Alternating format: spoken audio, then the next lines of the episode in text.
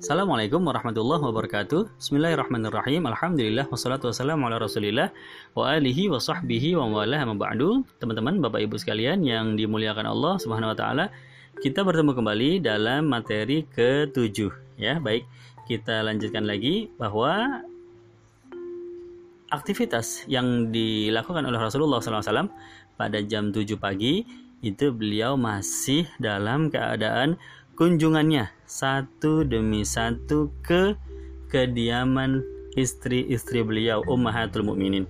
Ya yang sudah dimulai sejak pukul 6 lebih ya.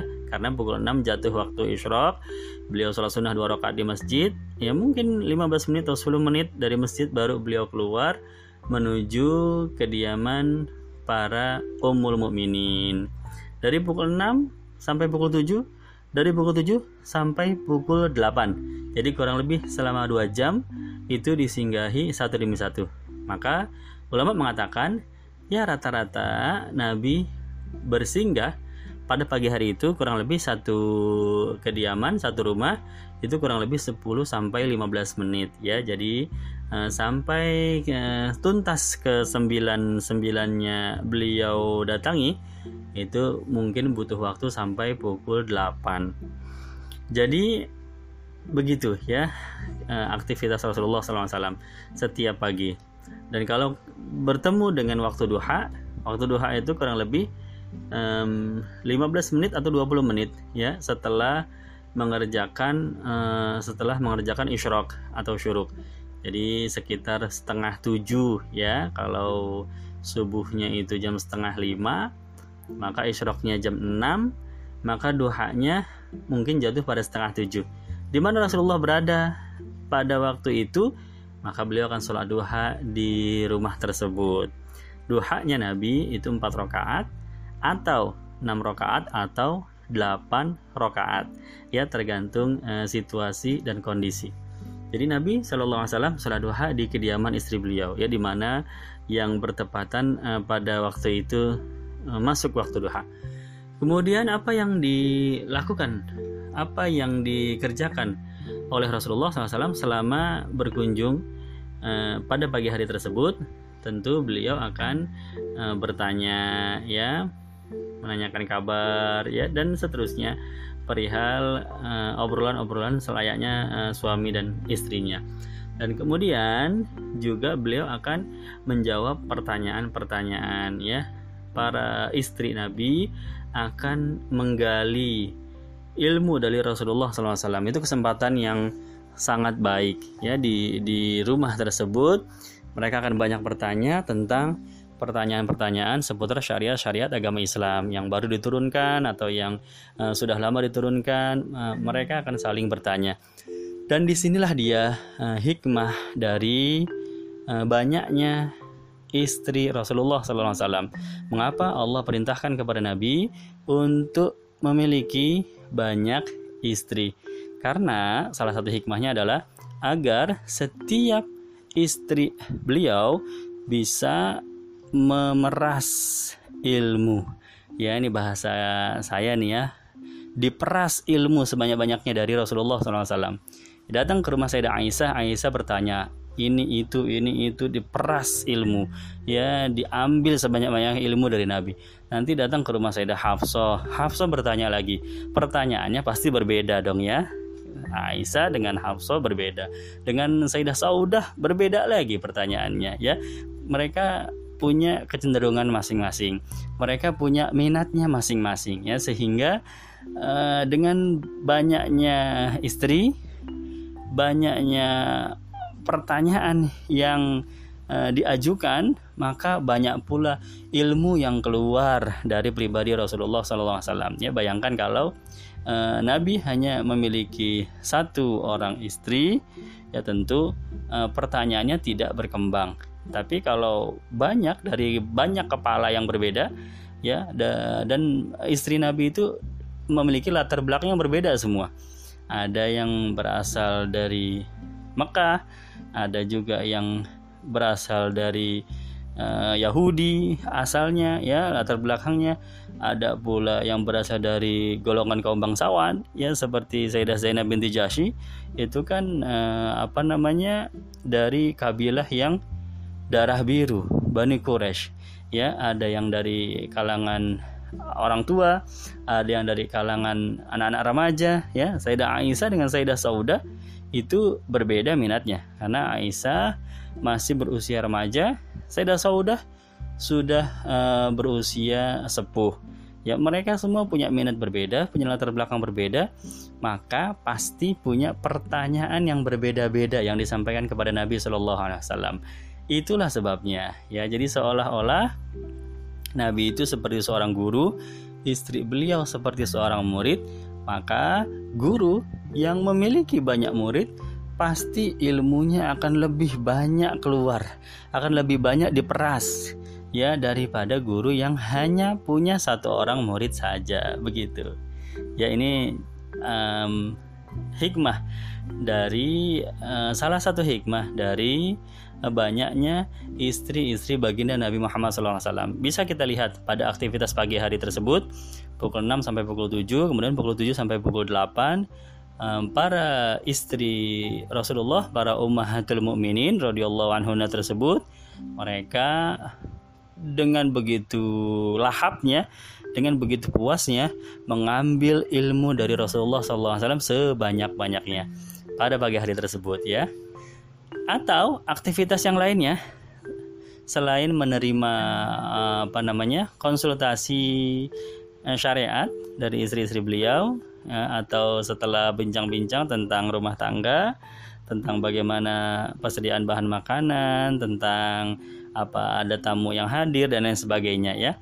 Atau aktivitas yang lainnya juga terkadang pada pagi hari itu eh, istri istri Rasulullah SAW berkumpul di kediaman salah satu salah satu umul mukminin. Jadi daripada Nabi ngunjungin satu-satu mendingan mereka kumpul deh di satu tempat begitu ya.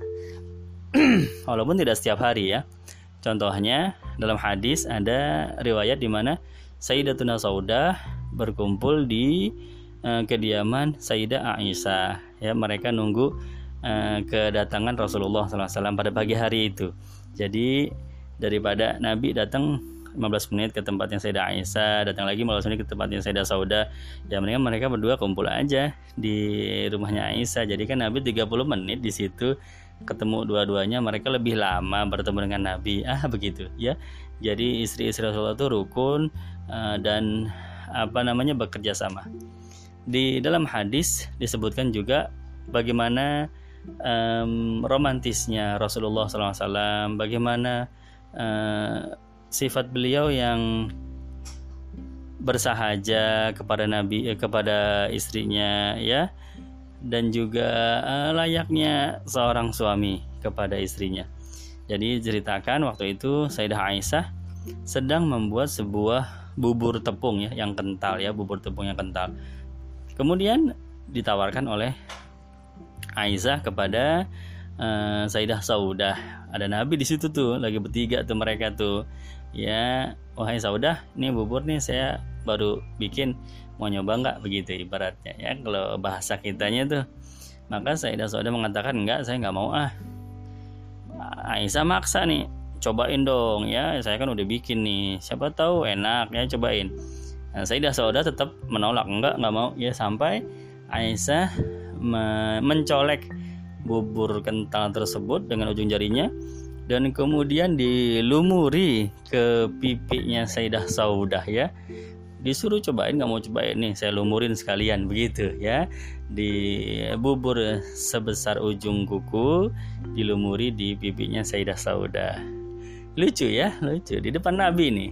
Ya kemudian Saudah yang pipinya dilumuri bubur tersebut beliau nengok kepada Rasulullah SAW artinya minta persetujuan.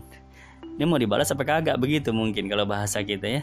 Menengok kepada Nabi Nabi hanya tersenyum dan mengangguk. Ya artinya kalau mau balas balas aja. Ya maka Sayyidah Sauda juga mencolek bubur yang ada di mangkoknya Aisyah dan kemudian beliau melumuri balik melumuri pipinya Aisyah ya dengan bubur seujung kukunya. Allahumma sholli wa sallim wa barik alaih. Jadi rumah tangga beliau penuh canda, penuh kegembiraan, penuh kebahagiaan. Ya, walaupun tugas-tugas kenabian, tugas-tugas kerasulan begitu berat, tapi tidak menghalangi beliau untuk menghidupkan keluarga dengan uh, penuh uh, ke kebahagiaan. Itu terjadi pada pagi hari tersebut, ya. Jadi um, aktivitas-aktivitas yang dilakukan oleh Rasulullah SAW salah satunya seperti itu. Atau juga terkadang pada pagi hari tersebut sahabat-sahabat yang perempuan sahabiyah ya artinya istilahnya para sahabiyah mereka sudah menunggu Nabi Muhammad SAW di kediaman salah satu uh, Ummul Mukminin. Untuk apa? Untuk bertanya langsung perihal masalah-masalah agama.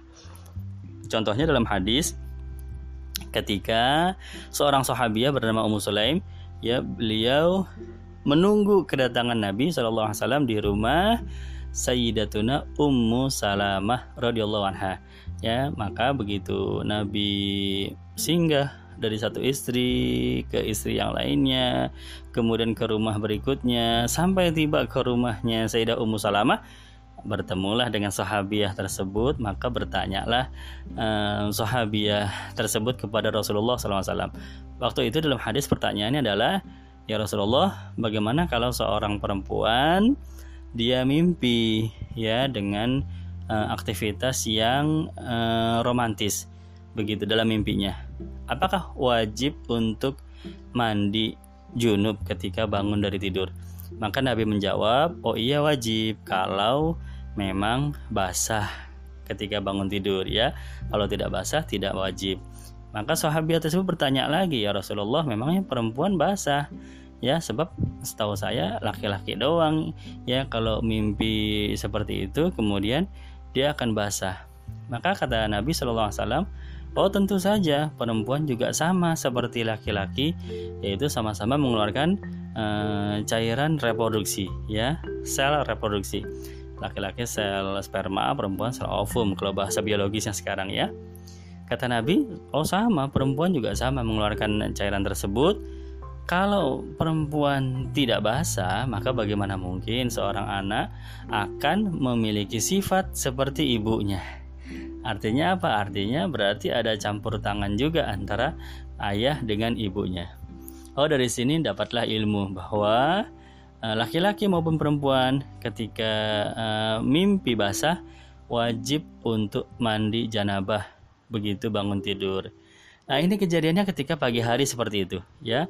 Jadi para sahabiyah yang perempuan mereka akan datang ke kediaman Ummahatul Mukminin, ya, menunggu kehadiran Rasulullah. Kemudian mereka bertanya, Sallallahu alaihi wa alihi wa sahbihi wasallam. Kalau yang laki-laki sih gampang.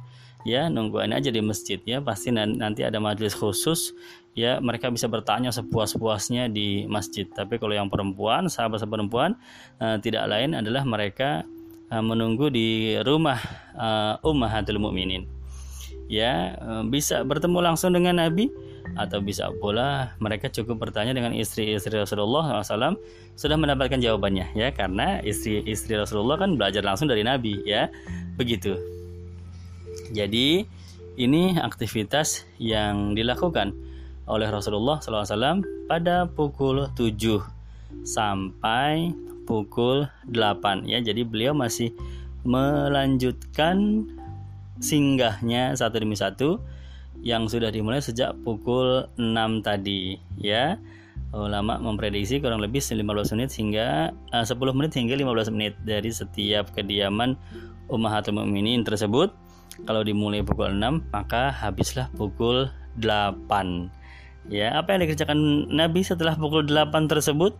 Begitu satu demi satu beliau sudah mengunjungi istri-istrinya sudah menyinggahi istri-istrinya apa yang dilakukan Rasul pada pukul 8 tersebut insya Allah akan kita lanjutkan kembali pada materi berikutnya ya. Terima kasih.